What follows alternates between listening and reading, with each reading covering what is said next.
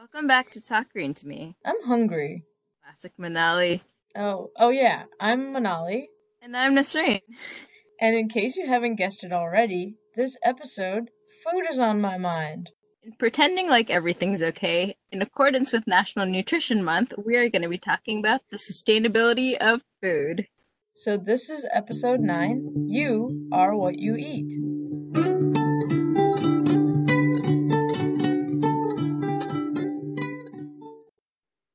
Manali, remember when we talked about microplastics in episode 7? Oh yeah, that was before the world was ending and we were in a global pandemic and we discussed how it's bad for the fishies to eat tiny plastics because it ends up in their bodies and clogs up their organs and they die.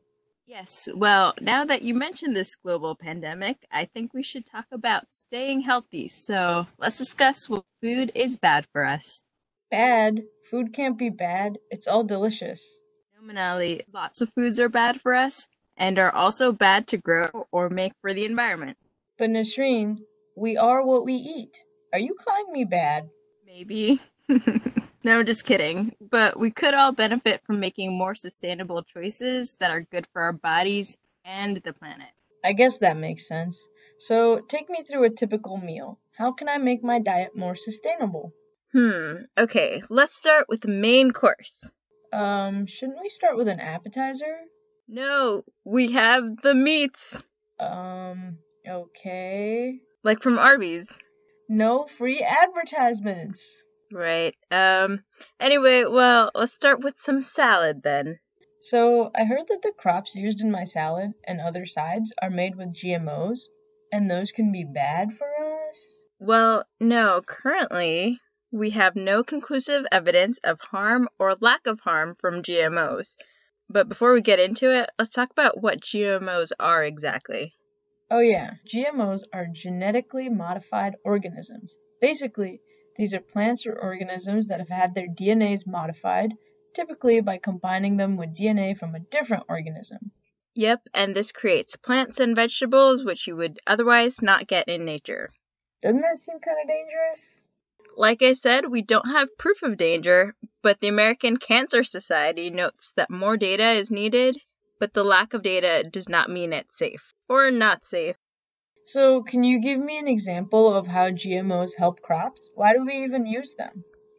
Well, for example, genetically engineered crops have accounted for more than 80% of corn and soybean crops planted in the US. That's a lot of corn and soybean. Yep, Corn seeds are modified with two genes. One kills insects that eat the seeds, and one allows the seed to tolerate glyphosate, herbicide commonly used in weed killers like Roundup. Soybeans are modified with one glyphosate resistant gene. So GMOs can make crops more resistant to insects and pesticides. Yeah, so overall we'd need fewer insecticides because they would have inherent protection in their genes. So these things are great then. Unfortunately, it's not that simple. Many GMO foods also contain genes that make them resistant to certain antibiotics. Humans take antibiotics. Yes, yes, they do. Um, this antibiotic resistance could pass on to humans. The World Health Organization states that the risk may be low, but still the chance is there, especially as we're seeing increases in antibiotic resistance over the years. Hmm. So I guess we'll need more complex antibiotics in the future, potentially. But what does this mean for the environment? Well, we haven't seen evidence either way for whether GMOs hurt the environment or not. The only thing we know is that we need fewer pesticides. That sounds like a plus. Yes, the lower the pesticides, the better it is for the environment. But we'll have to study these GMOs for longer to get information about their long term effects on the planet. Okay, that makes sense. I'll be waiting patiently for episode 276 of this podcast for the update. That's like 30 years from now. Oh, yeah, I'm not sure you'll make it that long. I'm not that old. Awkward. Moving on. Uh, anyway, the other positive thing about GMOs is that many of these crops are resistant to changes in climate. Are you telling me that my corn is weatherproof? Basically, yeah. Genetically modified crops can often grow in less rain and more variable temperatures, so their yields are typically higher. Yay, more corn for me. Yeah, this leads to overall higher amounts of food available, which is a plus. But again, we won't know the full effects since GMOs are still quite new and there haven't been enough studies done. Okay, well, that's enough veggie talk. On to the main course. What are my choices? Lamb chops, filet mignon, lobster tail, roast Cornish hen? I don't have any of those. You've got two options fish or beef. Oh, I, I guess beef first. Where's the beef? Here it is. Beef has many consequences for the environment, though, and there is a lot to consider. I picked the wrong one, didn't I? Yeah, kinda. Raising cattle leads to methane production from their farts, transportation of cattle, what you need to feed them, and more land. So you're saying that every time I eat beef, I'm killing the planet from all of these things? Well, one cow provides at least 70 kilograms of methane in a year. Methane is a strong greenhouse gas. Ooh, greenhouse gases are bad. They cause climate change. Yes, and methane has 104 times greater global warming potential than carbon dioxide. Whoa, does that mean it'll warm up the Earth's atmosphere even more than carbon dioxide does? Yeah, unfortunately. And then there's ammonia gas, Two thirds of all ammonia gas comes from cows.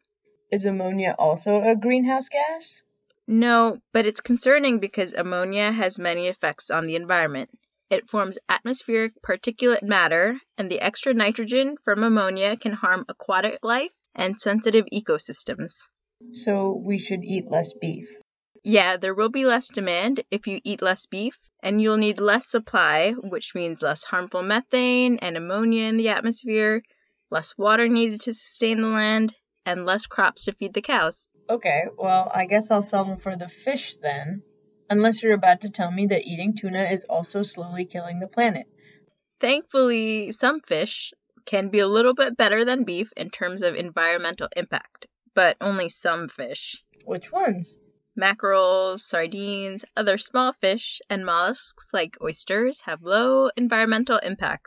But we've got bigger fish to fry. Literally. okay. Farming bigger fish like catfish or tilapia use a ton of energy because the water needs to be constantly circulated using lots of electricity. Whoa, I've never thought about that. So, is this just as bad as eating beef? Yeah, and we also have to think about what the fish are eating. Usually, fish eat ground up soy and corn, like the cattle, so larger fish farms are no better than cattle farms. And what about all the fishies eating microplastics? How is that affecting us? The microplastics that are small enough to be ingested by sea animals can end up on our plates too. Oh, yeah. As we mentioned in our microplastics episode, ingesting microplastics could further expose us to chemicals found in some plastics that are known to be harmful. Exactly. And some of these chemicals have been linked to a variety of health problems, including reproductive harm and obesity, plus issues such as organ problems and developmental delays in children. Right. But we don't know for sure if eating fish directly causes this. Yeah, the jury's still out on that one. Okay, so basically, fish and beef can both be bad for the environment. Can I at least get a side? Yeah, let, let's get on that like white on rice. Perfect. I love rice. Yeah, but I don't know if you still want it. Arsenic is in rice. But arsenic is an element in the Earth's crust that's naturally found in the air, water, and soil. So the fact that it's in rice isn't entirely alarming. Arsenic can also be a result of human activity, such as mining or the use of certain pesticides. These things release what's called inorganic arsenic into water and the soil. So, inorganic arsenic is the kind that's dangerous?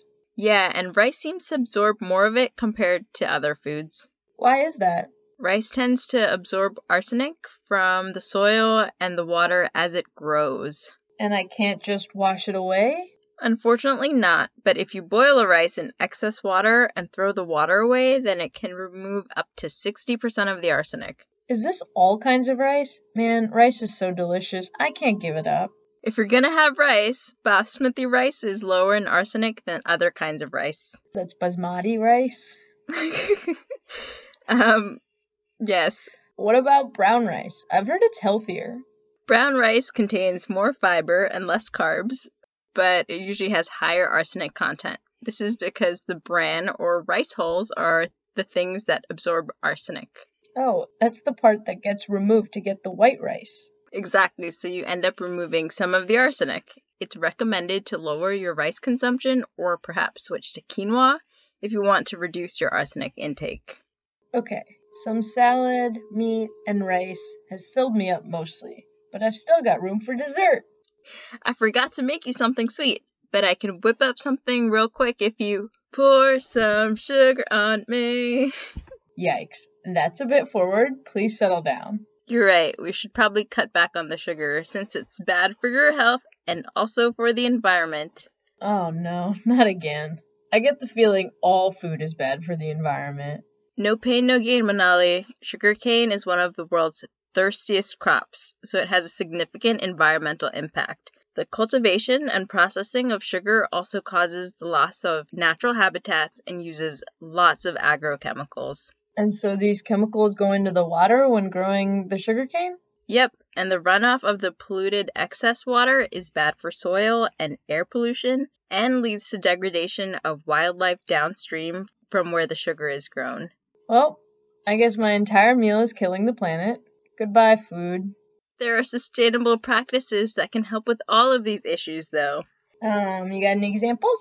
Efficient irrigation systems can reduce water usage, and better controls on chemical use leads to less dangerous soil problems. I guess you could also reduce energy usage and air pollution by switching to alternate energy sources. Definitely, but we should also consider reducing our consumption of harmful foods, harmful to the planet, that is, and probably to yourself, by as much as possible.